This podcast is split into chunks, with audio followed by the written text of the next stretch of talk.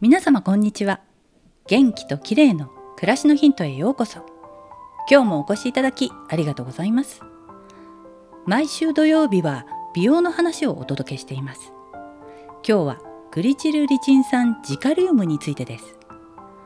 肌荒れやニキビなど肌のトラブルで起こりがちなのが炎症。敏感肌用のスキンケアなどで肌の炎症を取り除いてあげると肌の調子が良くなったりしますよね。炎症を抑えてくれる成分としてよく配合されているのがグリチルリチン酸ジカリウムです。グリチルリチン酸 2K と表示されていたりします。グリチルリチン酸はもともと漢方の原料としても知られる肝臓の根に含まれている成分です。肌荒れを防ぐ有効成分として医薬部外品の化粧品に配合されています。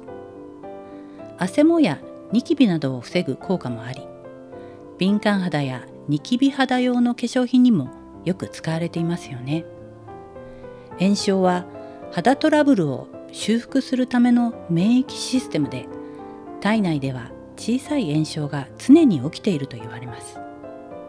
肌にも小さな炎症が起きていて放置するとシワやシミなどの肌の老化が進行すると指摘する専門家もいます。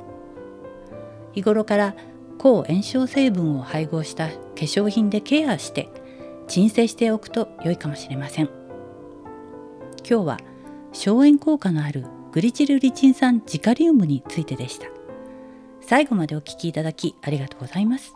またお会いしましょう。友吉ゆき子でした。